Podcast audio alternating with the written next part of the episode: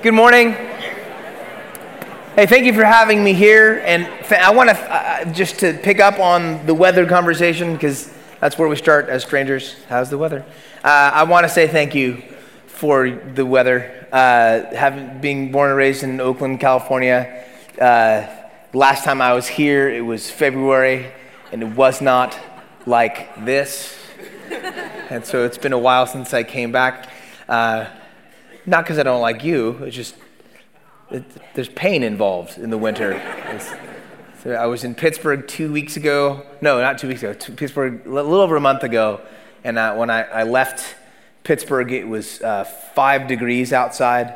And when I landed in Oakland, it was 70. Uh, and I thought, I've chosen well. Uh, so, but I'm really happy to be back with you. Born and raised in uh, uh, just outside of Oakland, where, where I am now, uh, which makes me a Raider fan. And uh, you don't have to boo. You don't have to. I mean, you can if you want. Uh, but you, you can't hurt me. Uh, I, have been hurt. I have, I, have, I have wounds and scars and what have you. my mother is the Raider fan. I'm, I, I'm a Raider fan, and I love my Raiders. My mother is the Raider fan. She has missed a grand total of three football games since 1965. Uh, season ticket holder, she followed the team to Los Angeles. She uh, then picked up tickets in 95 uh, when they came back to Oakland.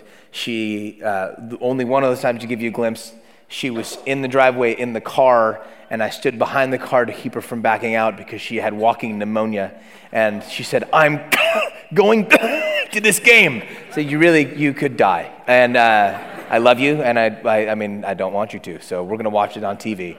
So that's my mother. Uh, so we're, we're actual fans. We're one of those. We're one of those actual fans. So being here, at, you know, I, my mom and I have got a great relationship. It's kind of our thing. The Raiders. It's like a like a family tradition. I'm an only child. Some of you guys picked that up pretty early. Uh, 40 years old, 41 years old, still an only child, um, and. Uh, hey, you never know these days. So you gotta, you gotta, you gotta clarify. And, but over the last, I, I, I, don't know, decade and a half or so, I have, God has been teaching me, and this is the thing I'll pass on to you, this incredible lesson about the, the necessity and the gift of community, of relationship. I like being by myself. I'm an extrovert, but I really like my own little space. And what I've learned is that I am my best self. I'm the best version of who I am in relationship to the people that God's given me. That I can't live my life fully and be fully who I am if I'm not in really healthy primary relationship with the folks that God's given me to. And I think that that actually ends up being true of you as well. That relationships, community, it's not just a matter of circumstance. It's not just a matter of like you happen to live in a certain neighborhood in a certain town. Here's what I believe I think God gives us to the people that we live with. I think God gives us to our neighborhoods, even to our families, as odd as that can be. And the stories I'll tell this morning uh, will angle at that. What does it look like? What does it look like to live into the gift and the necessity of relationship? In 1998, 1999, about this sort of nine month stretch, uh, three things happened in my life. Uh, one, I got married, uh, still married, which is super rad. Um, and, uh, and I planted a church in Concord, just outside of Oakland. And then I started a music career. I'd, I'd, I'd I gave up. I put down, it was very difficult to put down a lucrative, lucrative career as a uh, youth minister. Um, thank you. Thank you, thank you for understanding. Uh, and then uh, and decided instead to, to, move into uncharted territory and uh, be a white man with an acoustic guitar. Uh,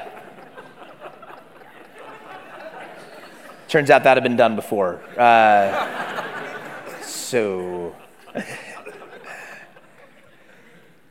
so then these two things, these kind of three things, my marriage with my wife and my, my, my church as an associate pastor of this church and my career as an artist all have grown up together. And what I've learned in this process is stuff I'm going to pass on. Like I'm not fully who I am if I'm not in relationship with my wife. This is the this is one of the gifts that God's given me. But there's also this ragtag group of folks in Concord, California that call themselves Shelter Covenant Church.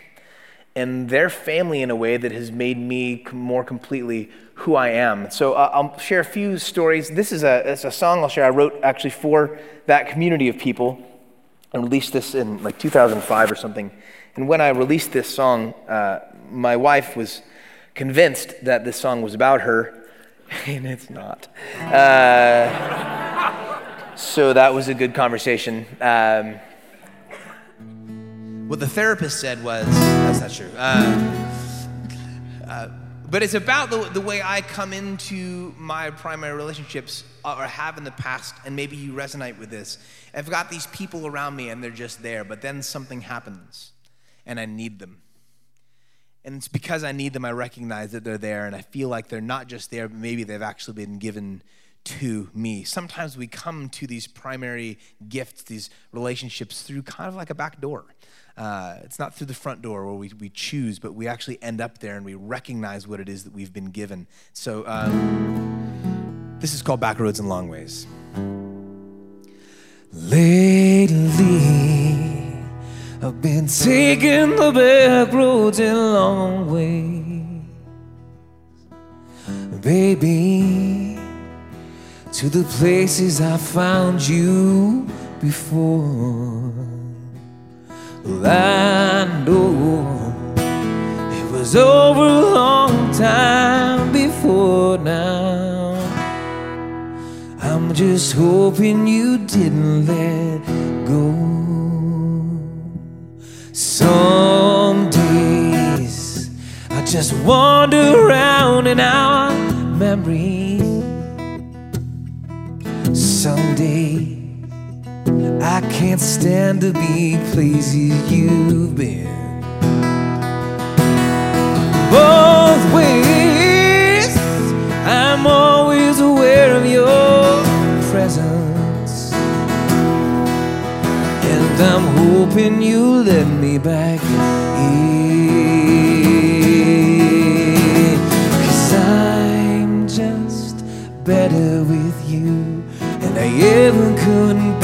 on my own. Well, I'm just better with you. You're my family, my shelter, my home.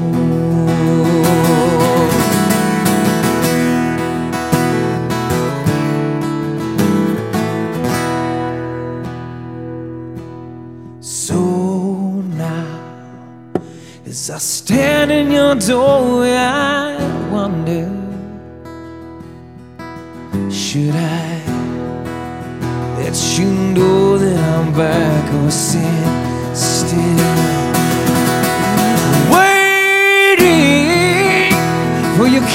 kindness, your sweet and your mercy. Bridge the gap between my pride and my will. Cause I'm just better with you than I ever could be on my own. Well, I'm just better with you. With my family, my shelter, my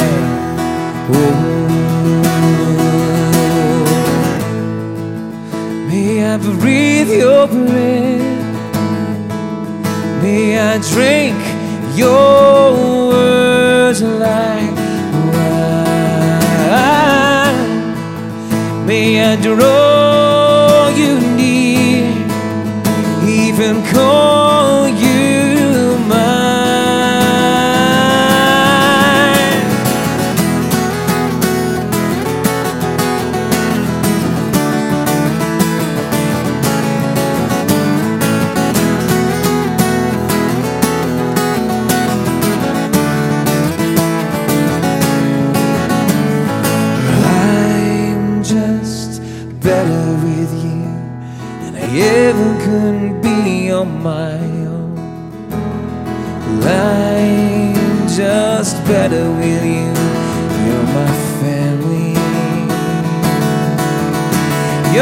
shelter. Ooh, you're my home.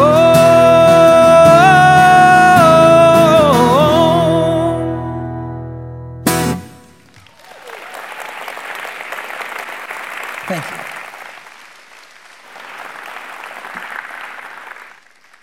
Even among, uh, even among the, the, that larger tribe of people, and maybe you, you resonate with this as well, in the same way that Jesus had the, the, the, the, masses, and then he had the 72, but then there was also the 12, but then even within the 12, there was the two.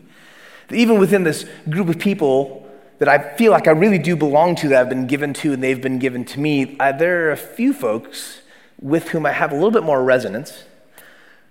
So I'm going to tell you a story about one of those gentlemen. His name is Stavros Kalogeru. That's a real name. He's Greek. Uh, I had a Greek roommate. He's a very handsome Greek roommate, made being a single guy a little rough for a while. Stavros is more like a brother to me than a friend. He's, he's like the brother I didn't grow up with. And I, and I know what I mean when I say that now. Uh, see, with, with a brother, see, I, re- I wrote this book. Here, here's what I mean. This, this, it's a collection of, of letters I wrote to the people that, uh, that I'm telling these stories about. And I wrote this story in here about Stavros. And I handed it to him. I said, Hey, man, you're, you're in this book I wrote. And he was like, Oh, wow, cool. And so he took the book. And now a friend reads the whole book, a brother reads only his chapter. a friend, when they tell you about the book, they lead with encouragement. A brother leads with critique. I'll get to that in a minute. So, Stav's one of these folks in my life that I, I can't really imagine, I don't want to have to imagine living my life without. My wife is one of those persons, but there are folks beyond that. There, and Stavros is one of those people. He's someone without whom there are just places I don't get to. There are things I don't achieve. There's a part of me that just isn't alive. And here's, this, here's, here's what I mean. There's a story about, about Stavros and I and why he's not just someone, he's an essential element in my life. I've heard it takes roughly 13 hours to drive from the San Francisco Bay Area to Tacoma, Washington, where my wife went to college. I happen to know that if you leave with your roommate in a borrowed North Face dome tent, travel in the middle of the night without an atlas or cash, that trip can be done in closer to 32 hours. I came to this knowledge on an adventure with my non biological brother, Stavros. He and I were on Young Life staff together. We roomed together in a place with no running water. And we've shared in many of our life's most significant adventures and moments, including this one. You see, I'd fallen for this girl who was studying at the University of Puget Sound in Tacoma, Washington. Her name was Amy. Still is. After writing letters back and forth for several months, I really wanted to see her face to face, so Stav and I planned this road trip north. Now, before you go thinking that this is about me dragging a friend along on some personal romantic pilgrimage to see about a girl, you should know about the other motivation for our journey. See, Stav and I had heard rumors from Amy and from others of a particularly delectable French toast served at a Vietnamese restaurant in Tacoma. So, sure, we planned the trip so I could see about a girl, but so also so we could try Vietnamese French toast. Now, to say Stav and I planned this trip is something of an exaggeration. We didn't really plan anything, we just knew we wanted to go. We didn't have much in the way of money. Did I mention we were on Young Life staff? But we figured things would work out as we went along. We also didn't know exactly how to get there because we didn't own a map. But we figured we had the most pertinent geographical information.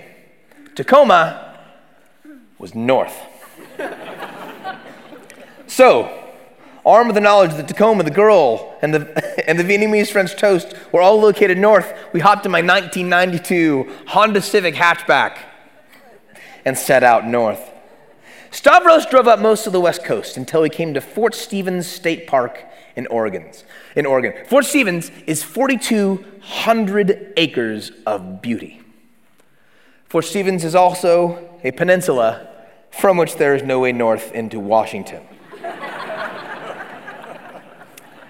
the sun had set long before we got there, and because we didn't exactly foresee the road ending, we decided to stay the night in Fort Stevens.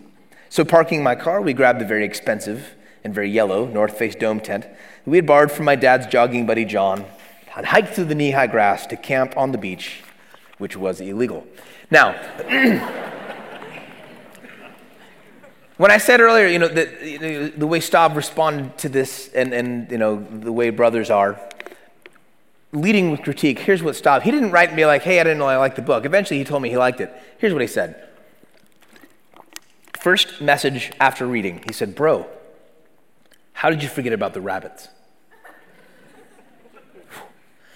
So there are memories we have that are sort of just in our head. There are memories we have that are in our noses. That sort of like, and then there are those memories that like possess your entire psychology. this is one such memory. And as I read the email, it said, "Bro, how did you forget about the rabbits?" Like I, I literally I shuddered. I was like, "Oh." All this is true. We, we, we left with no cash, no map. We had nothing. We borrowed our landlord's gas card. Uh, it was he was clearly not using it, it was just sitting there on the table. So, excuse me. The plan was that we would just camp. Like, we, we don't have money for hotels, so we're just gonna, we're gonna camp. Where are you gonna camp? We're gonna camp at a campground. Where will you find a campground if you don't have a map? We will go to campgrounds where there are trees. There are usually campgrounds around trees, which turns out is the entire state of Oregon. It's just trees.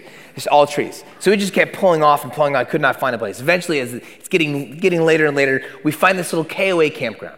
50 spots, about 30 of which are taken up by cars or trailers or tents. But there are no people. There's no one around. There's smoke rising from recently burning fires. No people. There are, though, hundreds of rabbits.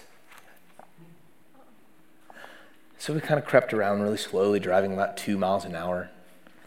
Stav gets out of the car and unzips a tent, and there's no one in there. Knocks on a trailer and there's no one in there. And there's just rabbits everywhere, kind of looking at us. We pull all the way around to the front to the little kiosk, a little wooden kiosk, the entryway. And I knock on the door. It says open. And I'm not even kidding. I knock on the door and it goes, and I look inside, and the, the attendants aren't there. Are four rabbits. In the kiosk. There's four rabbits hanging on there. so we just left in, in terrified silence and drove without saying a word for like 90 minutes. Just because we knew, we knew what had happened.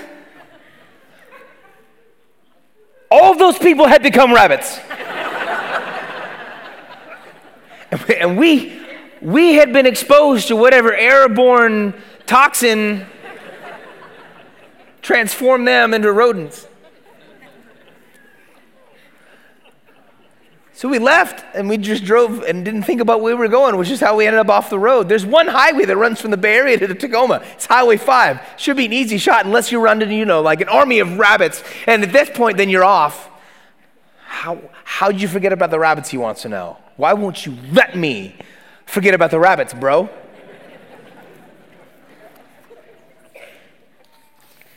We left the beach the next morning feeling like victorious pioneers. We sang with the radio like men set free from the shackles of societal expectation, and we smelled like a couple guys who spent the night on the beach, which was problematic because there was this girl up north I was hoping to impress.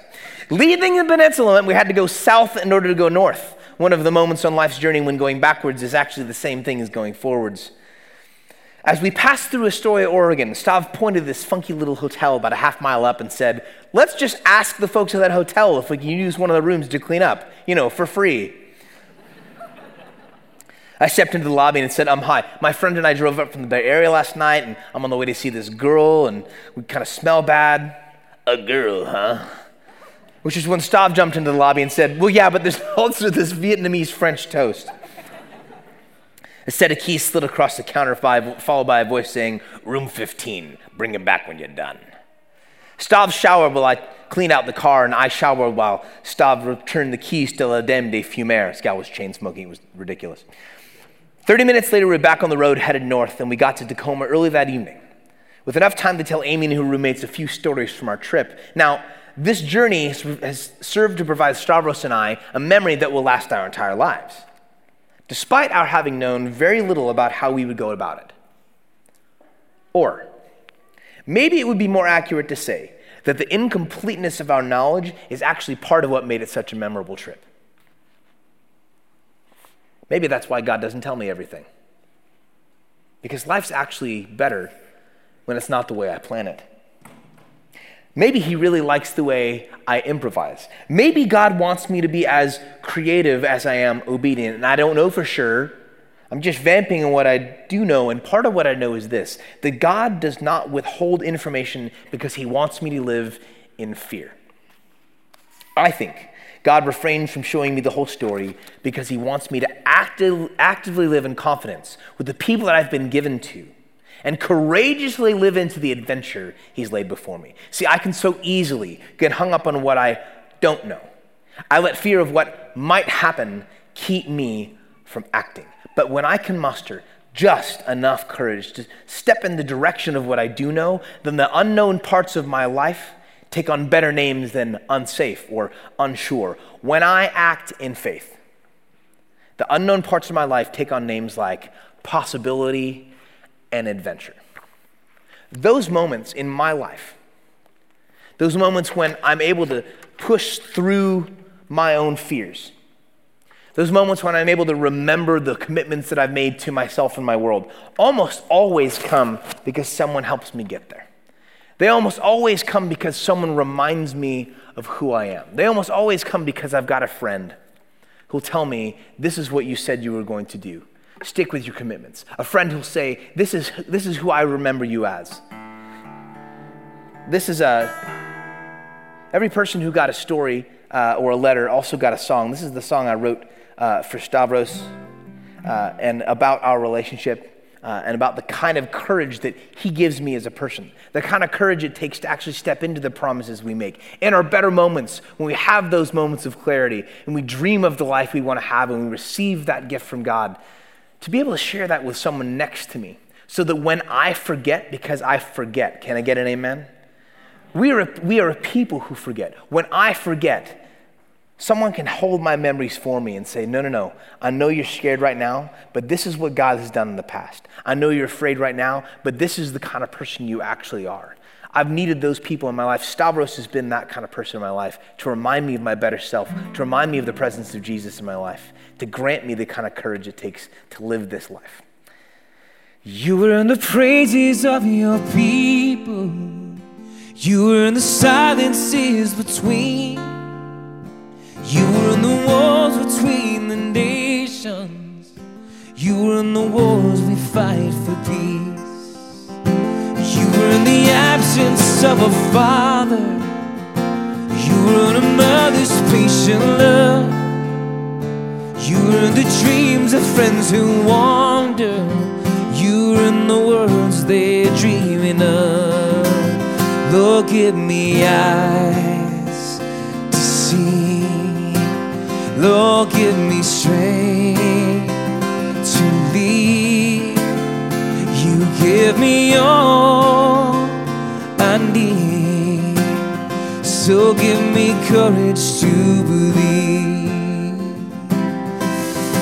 You are in the temple who gather. You are in the bread and in the wine. You are in the gifts we come to offer. You're in our sacrifice of time. You're in the neighborhoods we live in. You're in the ones we're passing by.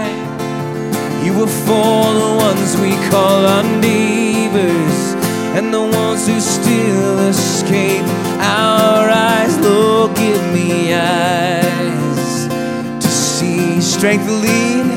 Lord, give me strength to lead. You give me all I need. You give me all I need. So give me courage to believe. You're in the blood, the water, compassion for the poor. You're in our longing for justice and the heart that longs no more. You're in a hope for tomorrow and the pain of the day. You are where you are. You are where you are. You're in the blood and the water. Compassion for the poor. You're in our longing for justice. You're in the heart that longs no more. You're in the hope for tomorrow.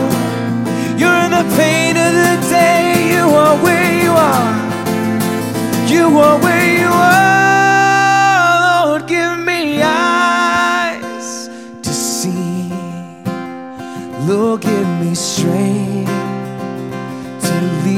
Give me all. You give me all I need. So give me courage to believe. Try that with me one more time. Lord, give me eyes. Lord, give me eyes to see, strength to lead. Lord, give me strength to lead. You give me all So give me courage to believe. Amen. Amen.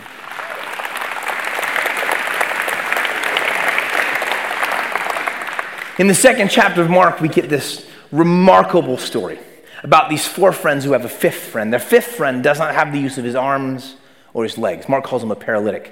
And these four friends hatch this plan to get their friend all the way across town to where it's rumored that Jesus is teaching. And they think, they believe that if they can get their friend all the way across town to the feet of Jesus, that Jesus just might do one of these miraculous works they've heard about. So they lay their friend on a mat and they pick him up and they carry him all the way across town. But when they get there, Mark says, it's so packed in that place, they can't get in. And if it's four guys like me, that's the end of that story. It just ends with a, with a word, it just says, and they got there and could not get in, comma, bummer. That's how it would end. but this is where you find out that it wasn't four guys like me. They had at least one crazy friend. At least one. And if you have a crazy friend in your life, thank God that you have a crazy friend. Because your crazy friend makes your life better. See, four guys like me come up against an obstacle like that, and we're like, oh man. The crazy friend goes, oh, I, I've got an idea. And the next thing you know, these guys are on the roof. On the, I don't know how you get a paralyzed man on a rooftop in the first century. I don't know how this happens, but I know it takes a crazy friend. And so now they're on the roof and they're trying to figure out where it would be, if that's the front door, where Jesus would be teaching. And it's at this point that the second phase of Crazy Friends' plan goes into action as they start to cut a hole in this man's roof. The guy who invited Jesus into his house for like Bible study and snacks just got a sunroof he did not order. You know, here's the deal. We, we hear these stories so often and we sometimes lose touch with the radical nature of these things. So let's do this. Let's, let, us let us hit pause on the story and, and, and put it in this room right now. Let's say this morning, as I'm teaching and I'm talking, we hear the sound of footsteps and what sounds like, I don't know, a body being dragged around on the roof. And then debris begins to fall on the stage behind me in chunks. As we look up through the debris, we see these four heads looking through the hole down at us. If all that was to happen this morning, here's the thing that no one in the room says. No one goes, Oh, what faith they have. Nobody says that. That's not how that goes. We look up through the hole like, get off the roof. Like, what are you, like, what are you doing? You look nuts. You, you crazy? Right? It looks crazy. But isn't that always the case? Isn't it always the case when we step into the things God has invited us into, it looks a little nuts? So maybe if people are questioning your sanity a little bit about the way you're living your life, the way you're spending the money, the people, the, the, the people you're investing in, maybe it's because you're living right. People thought Jesus was crazy. Maybe if people think we're crazy, it's because we're actually stepping in his footsteps so now these four friends are lowering their fifth friend through the roof. And he's lying on this mat looking up through the hole at his friends. And he's thinking about all the times that they've helped him, all the ways they've helped him, thinking about the effort it took to get him here and the love they've got for him. Thinking about all the times he's seen them drop things.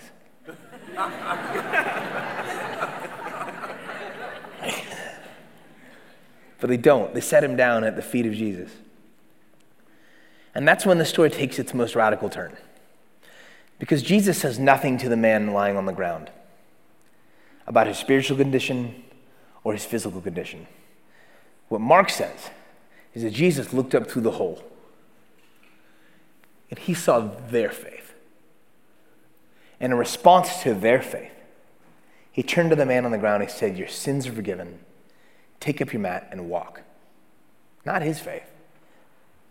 In response to the faith of his friends, Jesus healed and restored that man and reconciled him to the Father. Here's the trick, guys. You've been there. You've been there when you ran completely out of your own faith and your own strength, and someone else's faith picked you up and carried you for a season. Can I get an amen?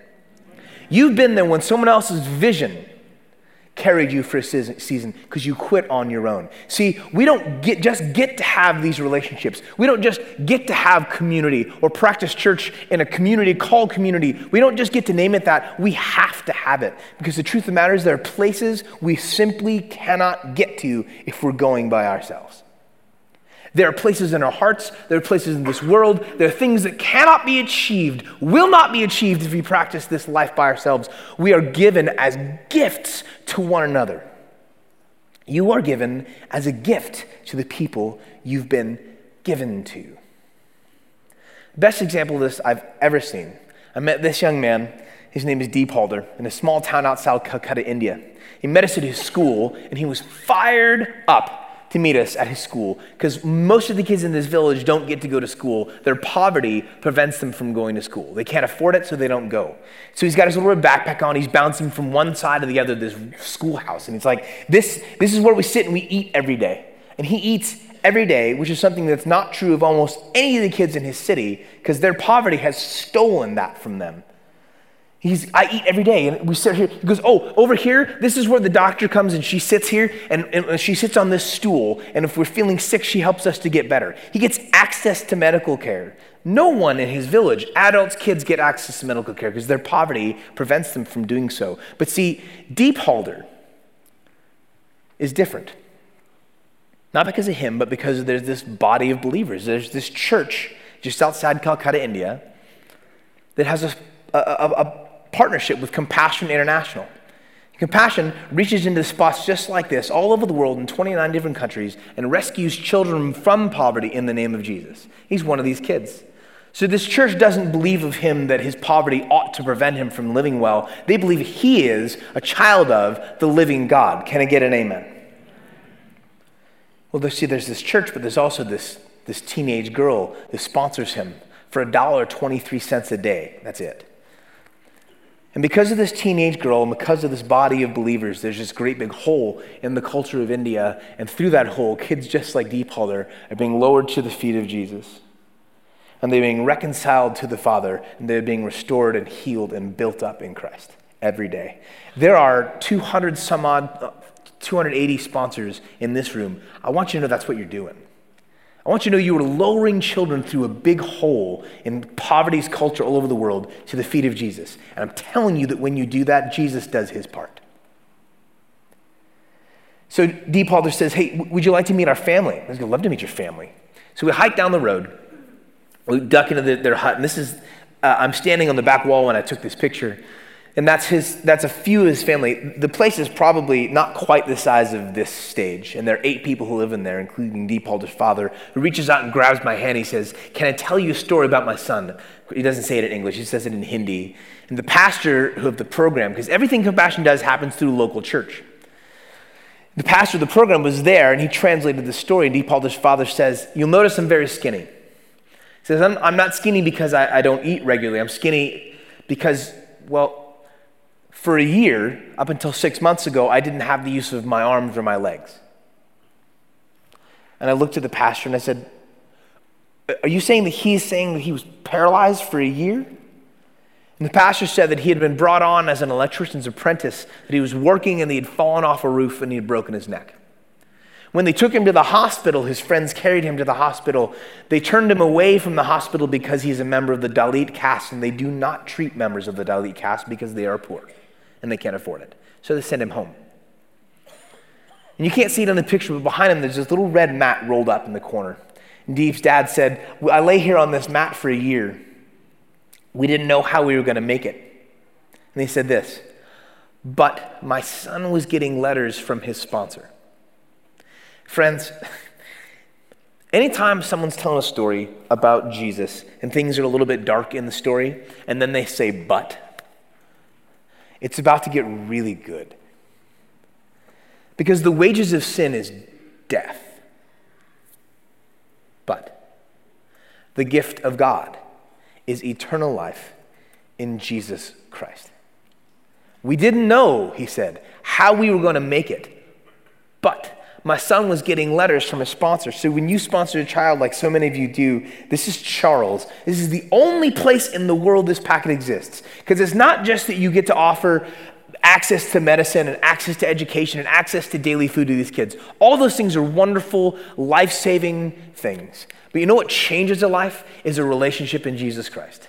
So when you sponsor a child, you offer all these wonderful gifts, but the gift you most like urgently offer, the best gift you offer is you. And you are the gift that God most happily gives to his world. So she got these letters, this kid got these letters from Deep Halder about his dad, and she just started writing him because she didn't know what else to say about Jesus she said, Here's a story about Jesus healing someone. And letter after letter after letter, Deep Halder's father said, We got all these letters from her, and there were these stories about Jesus healing people. We'd never heard anything like that. There are 300 million gods in the Hindu religion. None of them care for their people. Jesus does. You never heard anything like that. My son, he said, he believed the words of those stories. And so in the middle of the night, he went to the pastor's house. Take note. In the middle of the night, he went to the pastor's house and knocked on the door. Knock, knock. He said, Will you come pray, my, pray for my father the way they do in the Bible? So this pastor with a couple of children my, walked down that mile. He, Deep Halder's father, father said they came in and they, they knelt down around the mat and they put their hands on my body and they prayed for me in the name of Jesus. And then he said this. So after I got up, my family and I were talking. And I said, Stop a second and go back to the part where you got up. He said, Yeah, they prayed for me in the name of Jesus and I stood up. But what I want you to know, he said, because this was more important for him, what I want you to know is that after I stood up, my family and I, we discussed it. We decided we would no longer be Hindus. Instead, we, we will follow Jesus. That's eight people. Eight people carried to the feet of Jesus Christ. Not by the faith of the 40 some odd year old man who was healed, not even by the faith of the 10 year old boy who set this in motion. No, by the faith of this 16 year old kid who heard a story a little bit like the one I just told you at her church and walked out to the tables just like we have out there and picked up a packet that said Deep Halder. And what she believed is, is she spent $1.23 a day and 15 minutes a month to write letters. That if she carried this child to the feet of Jesus, that Jesus would do one of those miraculous works she had heard about. And she was right. 15 year old girl, 16 now, living in Canada. She's a Canadian, a Canadian. of all things, friends. I want to invite you into that story. To be to one another what Stav is to me, an essential element, someone without whom I can't imagine living my life. To be to a child on that table an essential element, someone who calls out the better part of who they are and says, You are not your poverty, you're a child of the living God, and in the name of Jesus, I'm going to be a part of your life. So, this is a song that, uh, that I wrote for my congregation of people, and because I cannot be with them today, I'm with you. If you are my congregation for the morning. So, if you would please stand with me uh, and sing this song.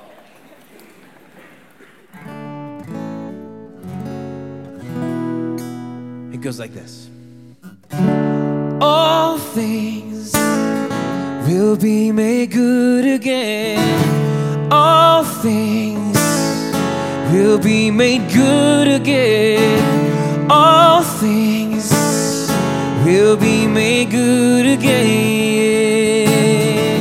That's your part. It'll come back around. Here we go. You are the vision ever before our eyes, and our inspiration takes form in the strength we find, knowing that someday you are going to make all things right. Yeah. But We aren't just waiting, we aren't just singing about it. We're learning to live here on this earth as it is in heaven, with our spirits and bodies, with our people and with our time. Here we go, all things, sing it out. Living like all things will be made good again. All things will be made good again. All things will be made good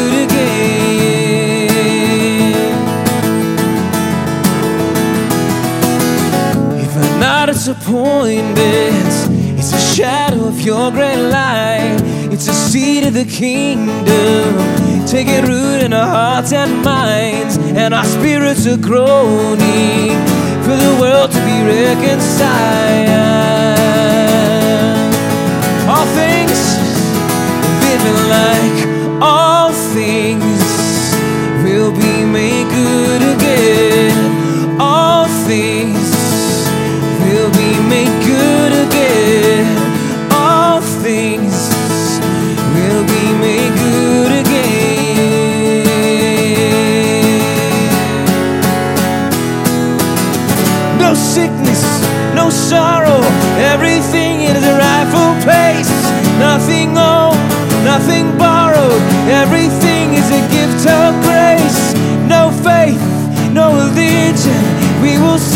See with